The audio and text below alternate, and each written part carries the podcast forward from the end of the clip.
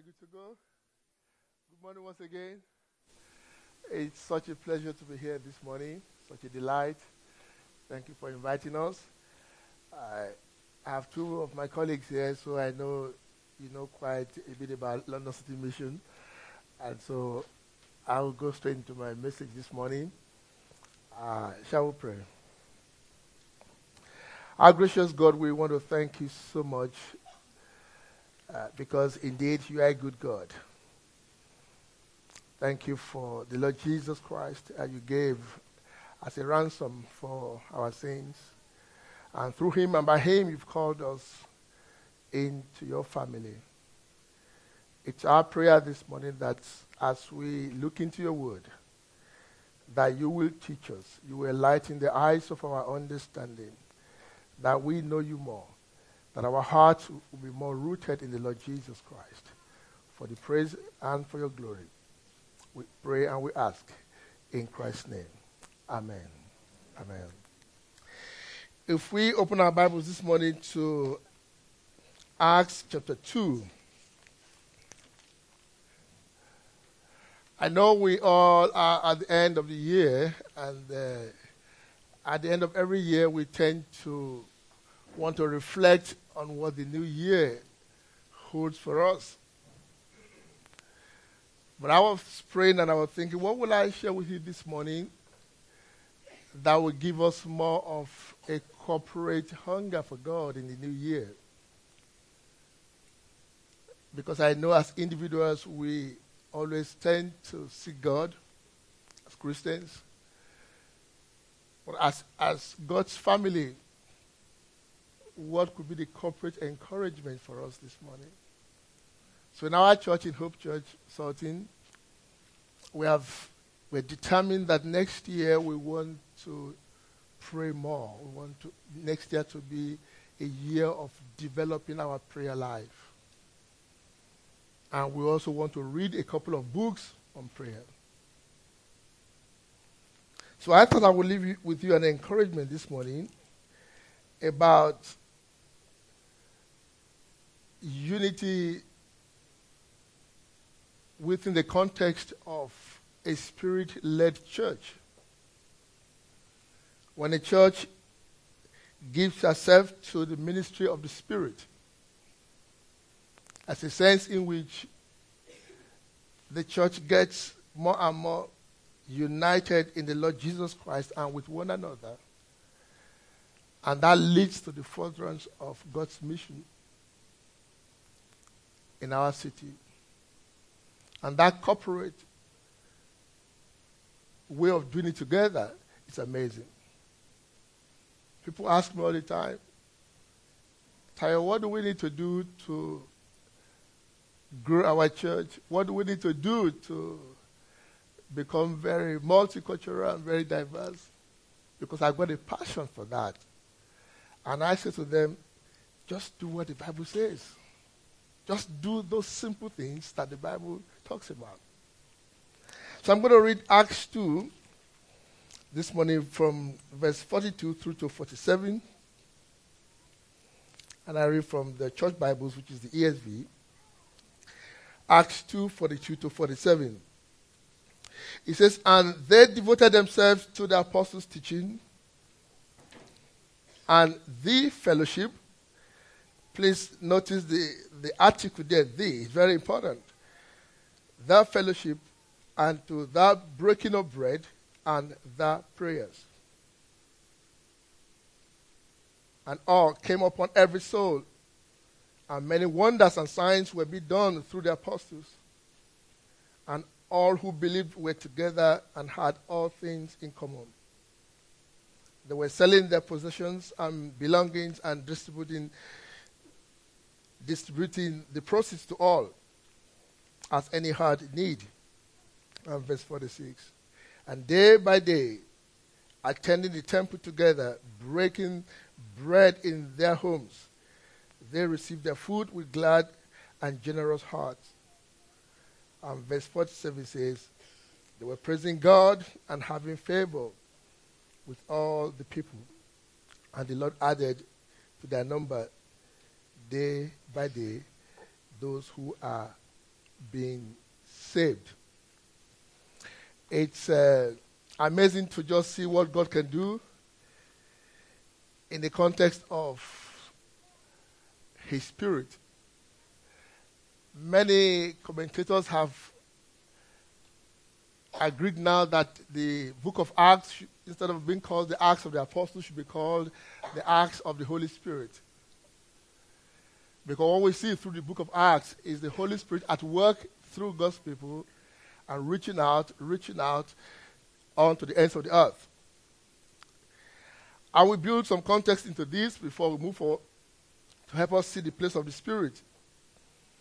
If you look at Acts chapter one and verse five, there's a promise there that talks about how you, God's people, will be baptized with the Holy Spirit. And in Acts chapter one and verse eight, that was reinforced again. And the Bible says, you will receive power when the Holy Spirit comes upon you. When we get to Acts two and, and verse four, that promise became fulfilled. And we're told that God's people were filled with the Holy Spirit. Now, let me make a clear difference here this morning, friends. There's a very remarkable difference between being baptized by the Spirit and being filled with the Spirit. Baptism is only done once in the lifetime of a Christian. But filling is ever going as long as we live. Ephesians five talks about how that we need to be constantly being filled with the Spirit. But the experience of baptism in the Holy Spirit is once. When we put our faith in the Lord Jesus Christ, the Holy Spirit takes us and unites us together with Christ eternally, and nothing ever takes us from the grip of the Father.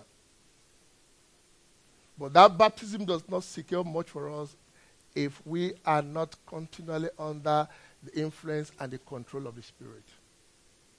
So being filled with the Holy Spirit is the idea of being under the control, under the influence of the Spirit constantly. And that gives us the context to what is happening here, because sometimes when we read this kind of passage, we think, can we do this in our time? Yes, we can do that if our lives, if all of us are immersed in the control of the Holy Spirit. Spirit-filled church, that's a big context. This also, it's a multinational church. I'm building a context to our passage this morning. A multinational uh, church, Acts two five. It says, these were devout men from every nation under heaven. And in Acts two eleven, to eleven, we're told that these were both Jews and proselytes.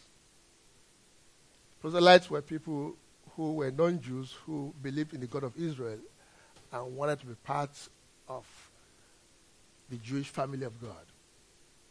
The emphasis here is to remind us that this particular group of people we're going to read about in Acts two forty-two to forty-seven are people who were different from one another, from under the sun. They were Cretans, they were Arabians, people who spoke in Arabic language.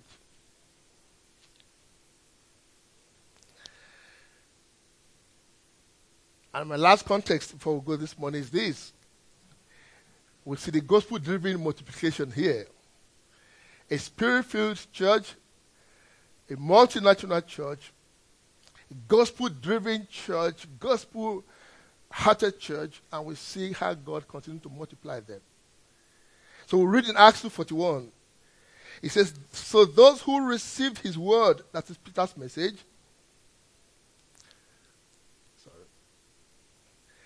were baptized, and there were added that day about three thousand souls. Now you get the point. If this morning, switch your imagination this morning very quickly. Assume that this morning Will was preaching and three thousand men came to faith from different parts of the world. From Africa, Latin America, Australia, uh, North America, and all sorts of places, people who don't understand your language and you don't understand their language. People who are not like you and you are not like them. People whose values are different from yours. And three thousand of them are in church this morning. And they've come, they've come to faith in Christ. You need to baptize them. I guess there will be two reactions. I could see Will and all the elders here running and full of joy. God will, God will thank you so much for three thousand additions. But then I can see some kind of concerns. How do we move forward with all of these men who don't even understand us and we don't understand them? Many of the people we're going to read about here, there are people who have lived far away in Gentile and Greek worlds. Many of them were Jews, but they, they, they, they have lived so well, so much, for many years in Greek regions that the culture they had was Greek, but the ethnicity was Jewish. Many of them were actually foreigners in their own homeland when they came every year for the Passover. And many foreigners came with them every year to celebrate. So there was this powerful preaching on this glorious day, and three thousand of them stayed back, maybe for a season, maybe for a long time, we don't know, but they were here. What will we do as a church with three thousand men and women who are not like you? It's so easy to talk about fellowship in the context of our comfort zone. It's so easy to talk about unity when we are dealing with people who are like us. But what do you do when these folks are not like you? Maybe three thousand will be an exaggeration here. Let's say five hundred people came to faith in the city and they just came to church on a Sunday morning. That's where we are today. And so the first thing that they did, which is, I think is the most ideal thing to do, the Bible says that if we go to Acts two forty-two, and they devoted themselves. The word devoted there is a word which means an intentional perseverance. Not haphazard kind of focus on the gospel. This church and their leaders were intentionally persevering in the gospel. It's called the apostles' doctrine in this stage because that was where they were. The apostles were the ones holding for these teachings at this point in time. Only the gospel could help all these men grow up together in the Lord Jesus Christ, love one another so dearly, and continue to reach out to their neighborhood. So what they did, first of all, was keep the centrality of the gospel there. People ask me all the, all the time, what, what else do we need to do? I remind them, I say, do the most important thing first. Make sure the gospel is central to the local church. Make sure the gospel is central to your own life. There is no other way for our hearts to be transformed apart from two things: the ministry of the Spirit and the power of the gospel. As we devote our lives to these two powerful forces in the spiritual life, we will experience a transformation. Very powerful. Every church that remains Christ-focused undergoes Christ transformation, Spirit transformation. And when we look at the gospel that Peter preached here, it's obvious that this was this was Christ-focused gospel. It's not about ourselves. It's not about our programs. It's not about our events. First and foremost, it's about Jesus. That's the only thing that can unite people of different backgrounds and cultures together. Because we are all sinful men and women, boys and girls, our only hope is in the gospel. And the gospel is not just about how Jesus Christ came to die for our sins and how we can go to heaven. It's greatly about that, but it's also how we as human beings are also reconciled to one another. It's in the gospel that we have this reconciliation. It's in the gospel we are told that the partition that once stood between us has been pulled down. And everybody can come into God's family right now, despite your culture, your social context, your edu- educational context. It doesn't matter. The gospel that must keep a church very powerful and very missional must be an inclusive gospel. A gospel preached clearly, very Christ-focused, but also very clear in terms that this is for everyone, despite who you are. Why is this very important? Because sometimes we we have movements who say things like, oh, uh, Christianity is a white man's religion. And I said, no. It's not a white man's religion. Christianity is for everyone who believes in Christ. But we have to preach a gospel that shows that very clearly. Look at yourself this morning, people from different parts of the world. What else can unite our hearts together? What else brings us here? Why, why are we here this morning? Why are we here? Why are we not somewhere else where people who are like us exist? Because of Jesus. So as we look into the new year and we are hungry for more people to come to faith, we must remember one thing. As a united church, that we must be a church, not just spirit-led, but very highly gospel, Christ-focused church. And that's very powerful. I don't know any other thing that could solve any pro- any, any other problem, problem of the heart apart from the gospel.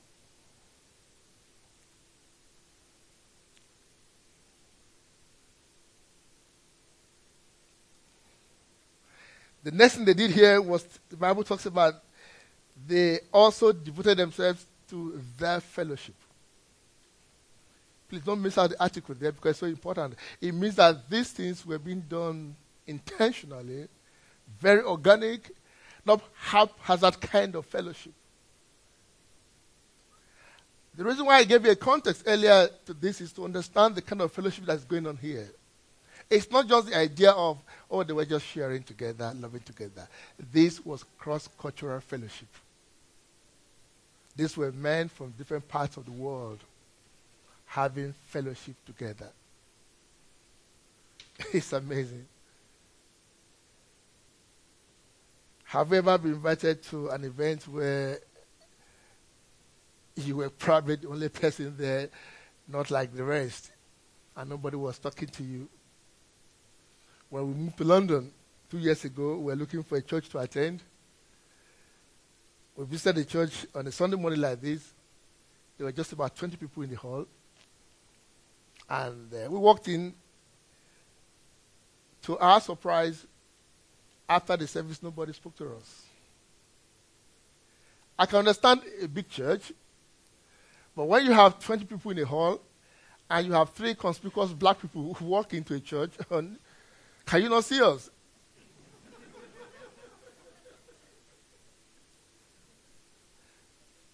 Many years ago, I, I used to be very upset, but now I, I think it's just that people don't understand the gospel. It's a gospel issue. It's, it's not that they're racist. It's a gospel problem. It's an issue of the heart. And for many of them, they really believe the gospel, but also nobody has taught them how to have fellowship with the other, with people who are not like us. So I told my wife, I said, well, I would have loved to remain in this church,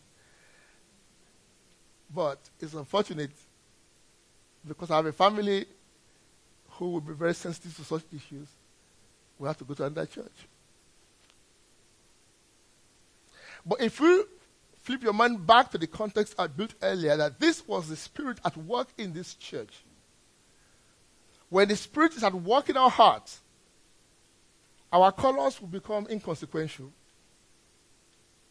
Our backgrounds will not be important anymore, because everything the Spirit is doing is uniting us together in the Lord Jesus Christ. Friends, it doesn't mean that we are no longer different. Actually, we will remain different forever. Unity, a Spirit-led unity, is not an eradication of our differences. There's no point pretending this morning that I'm a white man. I'm not. There's no point pretending that you're you're white. You're, you're not what you are. The uniqueness of our fellowship is that we have one thing in common. We have our Savior who has brought us together by his death and his resurrection. And that is bigger and deeper than anything that could unite us. Actually, true unity is actually celebrating and loving people, knowing fully well that they are different from you. That's true unity. The moment you try to eradicate differences, unity is lost. And it's this pain that we run away from, and that's why we love people who are like us. But when the Spirit is at work, it transforms us by the gospel. Caring for the needy. This church Bible tells us how that they were so caring that no everything they sold, they gave to the poor. They gave to those who were needy amongst them. Verse forty-five talks about how that they sold. They were selling their possessions and belongings and distributing the proceeds to all as any had need. They weren't practicing communism. Communism was someone up there giving instruction to you to give all you have. This was voluntary. This was this was a prompting of the Spirit. In fact, the Bible is not giving a prescription here of how to do it. It's just telling us a narrative of how the Spirit was work at, at work in the lives of these people. I'll tell you a story, dear friends. When I was a pastor in Bristol, I, I, I, I something happened that I could I could never forget in my life. There was this Pakistani young man who was part of our church family.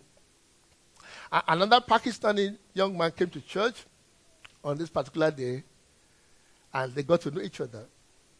From that service, he he he got talking to the Pakistani guy who was new to, uh, to church and to the U K, and after a while, he got him to come and stay with him in his in his flat.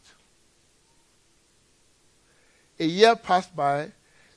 Two years passed by, but the fourth year, this Pakistani guy that he met in church, he didn't know him from home, was still staying with him. The elders called him and said, how are you coping? What, how are you coping with somebody living with you? For three years, no job, no income? He just smiled. I was part of the eldership. He was sat there. He smiled. He said, what do you mean? So how are you coping? He said, what? Coping what? So we, we asked him exactly the question, how are you doing financially with this guy? He just smiled. And he drummed the bombshell. He said, I went to my bank, I ordered for two bank cards, and I gave one to my brother in Christ. By this time, everybody was sweating. You gave your bank cards to somebody he didn't know before? He said, yes. He said, where we come from, to be in Christ is, so, is a serious matter. He said, because we, we, we are under severe persecution where we come from in Pakistan, and to be in Christ is thicker, deeper than biological brotherhood. That the least he could do for that brother in Christ was to give him, give him access to his finance. That day I learned what I had never learned in any seminary before. No commentary can teach you that. You, you think it's impossible? It is not. When the Spirit is at work, it's a game changer for every one of us.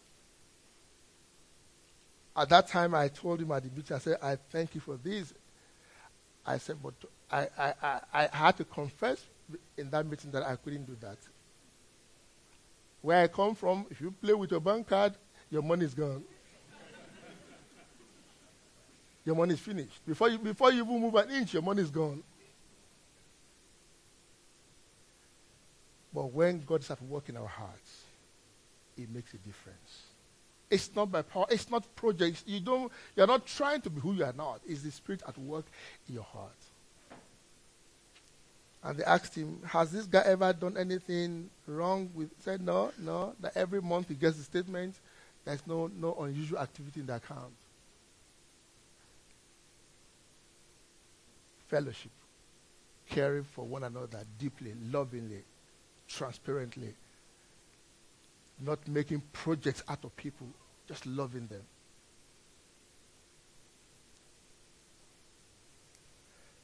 Two of our elders were in tears in this meeting. They were in tears. They were breaking bread together. Uh, a lot of commentators talk about how this could be either the conventional Lord's Supper or they were eating their homes. I think they, they did both. I believe the one in Acts two forty-two is more of the Lord's Supper, but this particular one in forty-six is that they were actually eating in their homes, breaking bread in their homes. They received their food with glad and generous hearts. They were observing the Lord's Supper, but eating together. Do you know why it's important for us to keep observing the Lord's Supper? Because that's how the church reminds herself. That's how we remind ourselves all the time about the preciousness of our Savior and His death for us. The Bible says that when we eat the bread and drink the wine, it says, remember. It's all, it's, it's, it's, that's the moment where we, we recall together Jesus Christ and His death for us. How that He was broken for us. How that we were desperately running on high speed to eternal destruction. He pursued us by His grace. And He gave His life as a ransom for us. He was broken. The communion table is the place where we recall these truths. It's also the place where we, we pledge our allegiance to Him again. That please help us to become broken also. Broken for your service and broken towards one another. It's a place where we all go back to the feet of, of the cross again with humility and with gratitude. That finally, we who were, who were lost in sins and trespasses have received eternal forgiveness and pardon. A church that focuses a lot on the cross of Jesus will have to be a church under the power of the Spirit, because there will be humility. And if you're here this morning, friends, maybe you don't know what I'm talking about. All of us human beings are in rebellion. None of us want, we don't want to follow God, we don't want to do anything with God. We are not just rebellious, we are also restless. We are looking for hope in many places outside of God. We thank God for our living Savior. Out of a great love He has for us, He gave His life as a ransom. That you and I will be free from the hold of sin and rebellion and restlessness of life and have eternal hope in Him. The church, no wonder this church remained very powerful in God's hands. They didn't just observe the communion table, they ate in their homes. Food, meals in every culture is very powerful. They connect us together. That's when you ask those questions you cannot ask somebody in church ordinarily.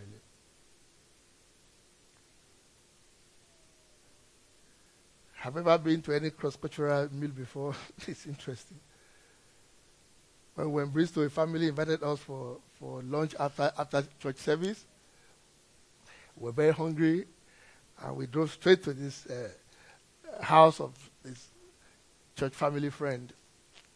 We got to this home, and she said, oh, you guys come to the table, come to the dining table. We got to the dining table, and I saw the pot of rice on the table, and I asked my wife, is that for me alone?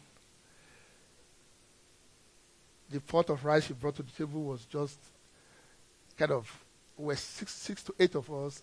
When I saw the pot of rice, I was like, you know, I'm a typical African man. I was asking, is this for eight people? So I said to my wife, let's eat. This is this this particular meal is for fellowship. When we get home, you cook properly, then I'll eat. Then when, when the rice was dished out, it's like having three spoons, three spoons. I said, no, no, not, not for an African man. No, no, no, not like me. But in love, with gratitude, we ate together. In their culture, that's how they eat. In my culture, that rice for eight of us, I alone will finish it easily and still be, and still be very healthy. But that's the beauty of breaking bread, cross-cultural meals. It's, at, it's not that we don't have food to eat at home. It's love we're sharing together. That's the whole point. It's not like we're too hungry. So that's the place we care and we share together. Friends, don't try to do, do heavy, deep cleaning before you can invite people to your house. It's not necessary. Don't wait for six months to clean and clean and tidy up the whole house. It's not necessary. What matters when you invite people is love and care and share it together. That's all. I'm not saying that our houses should be untidy. I'm just saying that there's no need to think everything has to be perfect before you can invite people to your home. As a matter of fact, it's good for us to see you the way you are at home at times. That's love. That's being yourself. That's being like Christ. So this church was a church that gave themselves a lot to breaking of bread. And finally, they were devoted to prayer. And this prayer was corporate, not just individual prayer life. They were doing it together as God's people. Friends, don't ever underestimate the power of prayer or prayers as a group. When as a church we come together to cry and to seek the face of God, concerning our nation, concerning our, concerning our community, things do happen. I was in Korea this year, middle of this year, and I read a lot about the history of Christianity in Korea. But it was good for me to see for myself what was going on in South Korea. Fifty years ago, South Korea was one of the poorest countries in the whole world. And fifty years is not a long time. Just recent. South Korea was one of the poorest countries in the whole world. A missionary from Wales took the gospel to them. They embraced the gospel. They began to grow. But what caused a revival in South Korea was the prayer life of the church. Every single church I went to in South Korea had a prayer room or prayer rooms. There were big rooms for collective prayer. There were small rooms where you could go in, stay for an hour or two. When you move out, somebody else comes in. twenty-four hour prayer chain. fifty years. South Korea has become about the fourth or fifth most industrialized nation in the world. As the Lord was increasing and blessing the church, the church became the impact for the nation as well. Some of the high, some of the, the high tech we use in Britain, they already, they already they've been using them in Korea for twenty years. What we call the latest tech in the West. Prayer life, friends. Let's come together to pray more than ever. The challenge of Western Christianity is this: we like to we plan a lot, but we pray very little. Africa is the opposite. We pray a lot and plan very little. But what if we have both? Very powerful. Plan, pray, plan, pray. Don't de- prayer is a place where we depend upon the omnipotence of God. When we pray, we say, God, we can't do it by ourselves, but you got the power. So we, we're, we're asking you to do it. Move in our city, move in our homes, move in our communities. And lastly, what happened here? Look at the result of this church. Like I said, not a prescription. It's a narrative. God is just encouraging our hearts this morning. In verse forty-three, the Bible says that God was doing wonders and signs. Not the apostles, not the, not Tyre, not Will. God was working through them with signs and wonders. We're told that they were full of praise. It became a joyful church. they, they got the favor of the community. And lastly, the church was growing. God was adding to them. They were not even going out yet to the community, just being a church that's spirit-led, by the power of the gospel, growing in fellowship, loving, eating together, and praying together. Look at the result. It is my prayer that as a church, not just uh, Redeemer, as a church, all of us will give ourselves more to these basic, essential spiritual things and let God work through us again and again. May God bless you all. Let me pray. Father God, I want to thank you again. And I pray that these four spiritual disciplines will be our desire, will be our hope, will be our aspiration this year as your people. Please continue to unite our hearts together in the gospel. Help us to love one another very deeply. Help us to be people of prayer. Help us to be people who love you, who want to pray together as well. I will pray that you will use us to reach out to more people in our community here for your praise and for your glory. And we ask for this, Lord. In Christ's name. Amen. Amen.